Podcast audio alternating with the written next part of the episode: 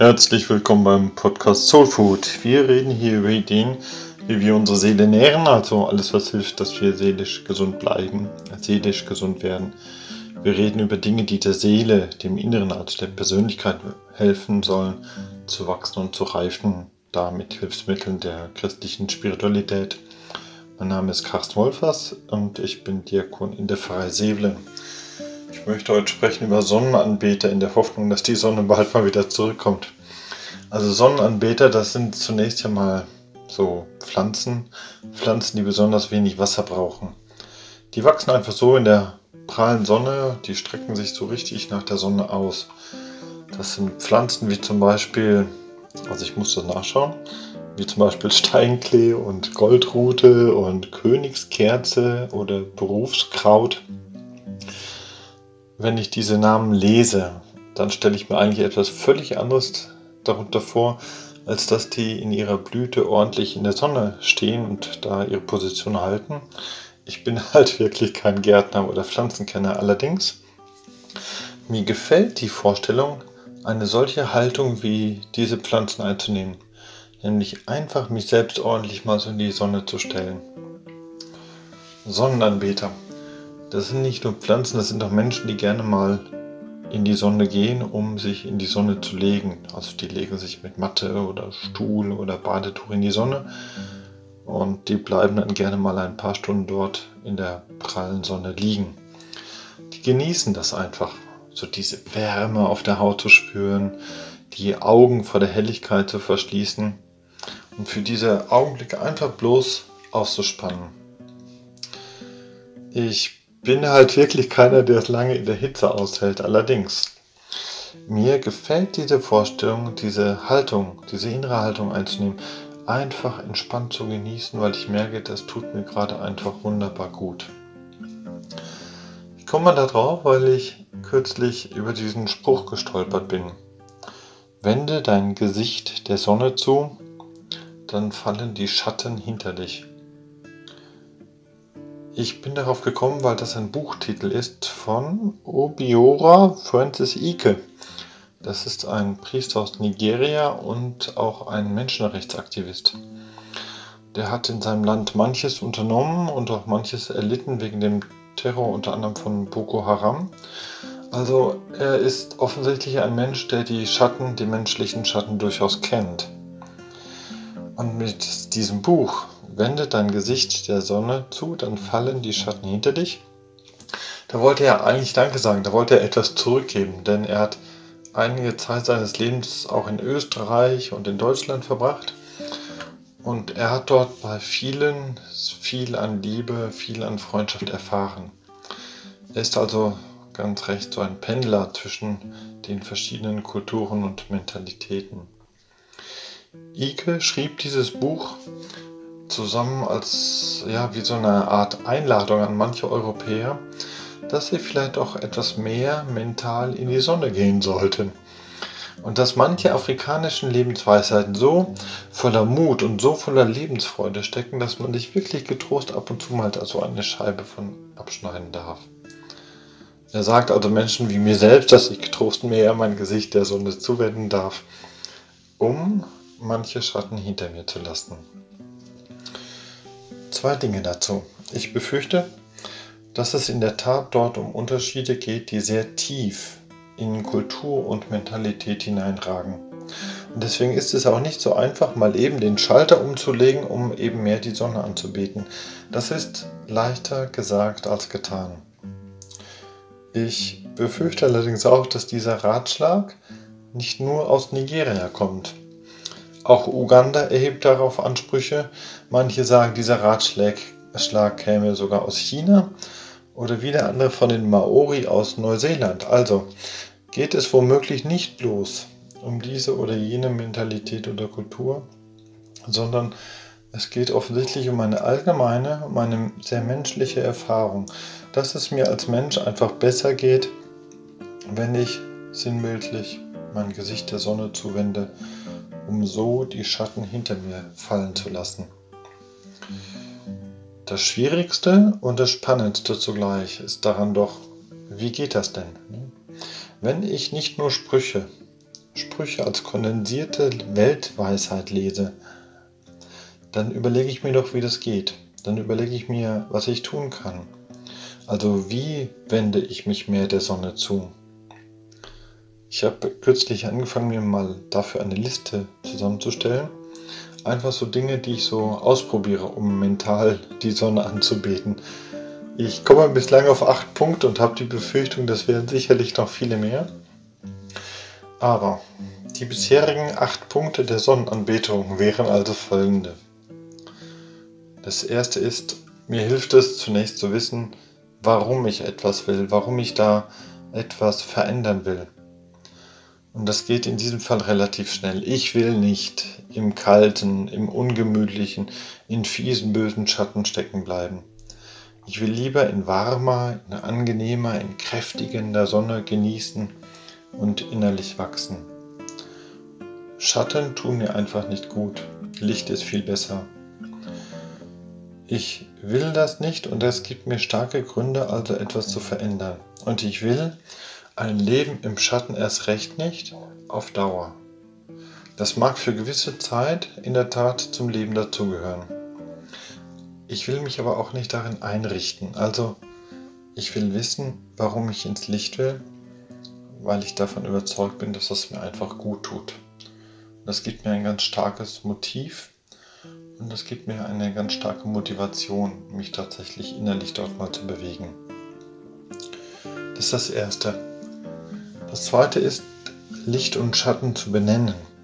Damit das nicht vage bleibt, damit das nicht bloß ein nettes oder eben auch schreckliches Bild bleibt, schreibe ich mir auf, was für mich momentan Licht ist und was für mich momentan Dunkelheit ist. Und ich schreibe das möglichst konkret auf. Also genau dieser Mensch, dieses Umfeld, diese Erfahrung, dieses Verhaltensmuster, das ist ein Licht, oder es ist mir Schatten. Ich bin nun eher so ein visueller Typ, daher male ich mir das auch noch auf. Ich nehme also ein Blatt Papier zur Hand und dann zeichne ich auf die eine Seite all die vielen Schatten.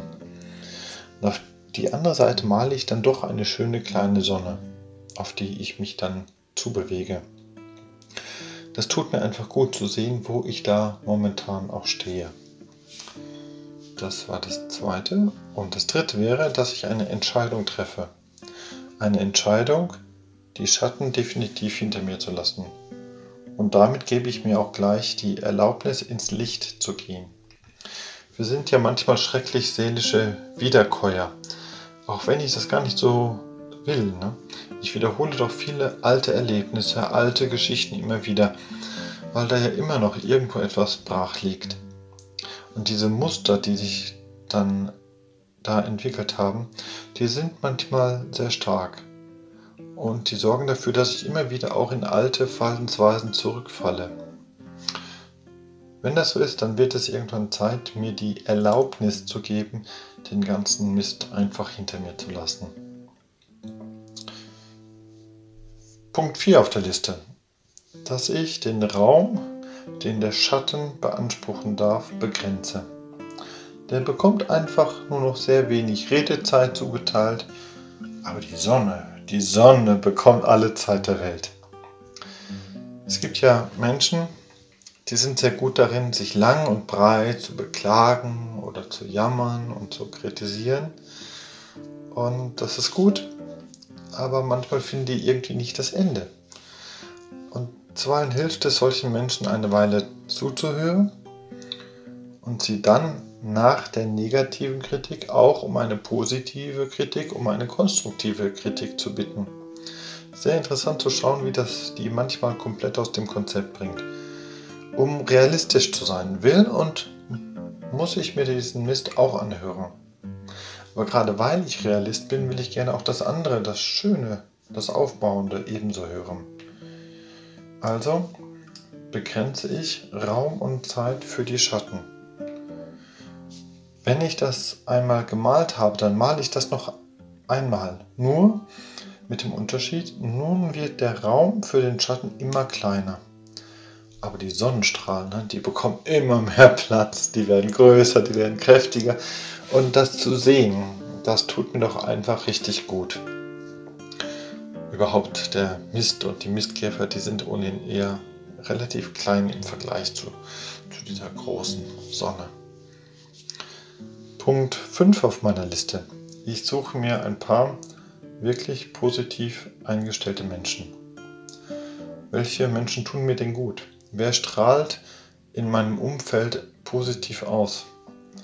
Es gibt ja Menschen, wenn die so zur Tür hereinkommen, dann möchte man eher schnell die Hintertür suchen oder ist plötzlich ganz stark beschäftigt. Es gibt aber auch Menschen, wo du anfängst zu lächeln, wenn die zur Tür hereinkommen.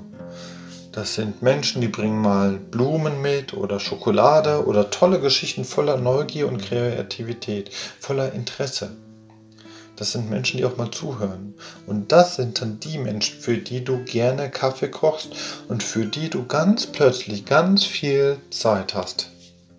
Ich suche mir gerne solche Menschen für mein Umfeld, weil ich einfach spüre, weil ich die Erfahrung mache, wie gut die mir dann tun. Das sechste.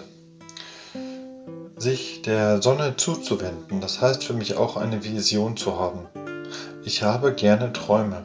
Ich plane gerne voraus für die Zukunft und ich entdecke dann überall Ressourcen und Chancen und Möglichkeiten, die ich nutzen könnte.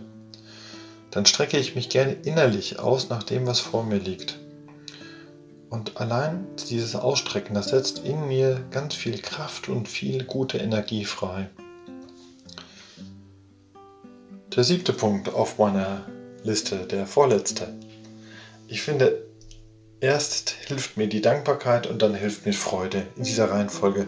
Das sind einfach Haltungen, Dankbarkeit und Freude, die Licht in meinen dunklen Alltag bringen können.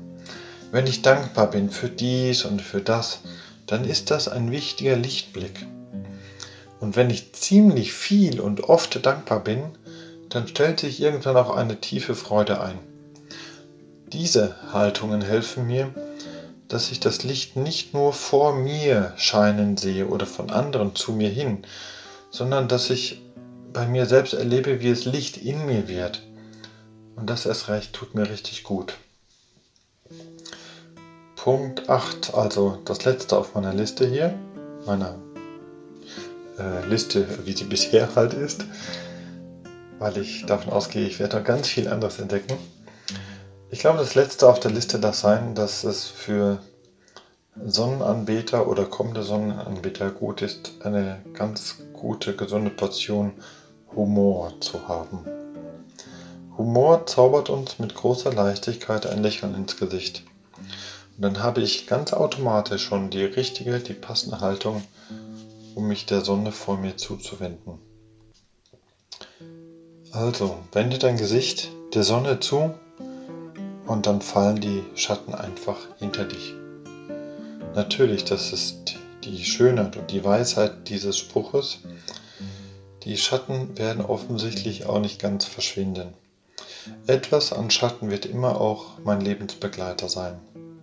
Nur, wenn ich mein Gesicht voll Sonne habe, dann sind die Schatten doch recht klein und unwirksam geworden. Die bestimmen nicht länger meine Lebenswelt. Die sind irgendwo hinter mir hingefallen und ich, ich stehe lieber gerade in der prallen Sonne. Danke soweit mal fürs Zuhören. Wer den Podcast auch nachlesen möchte, schreibe mir bitte einfach eine E-Mail an die Pfarrei Sebelen. Wenn dir der Beitrag gefallen hat, dann teile oder like bitte, denn das hilft auch anderen Ideen und Impulse zu bekommen, wie die Seele etwas mehr an Nahrung bekommt. Dir alles Gute und Gottes Segen.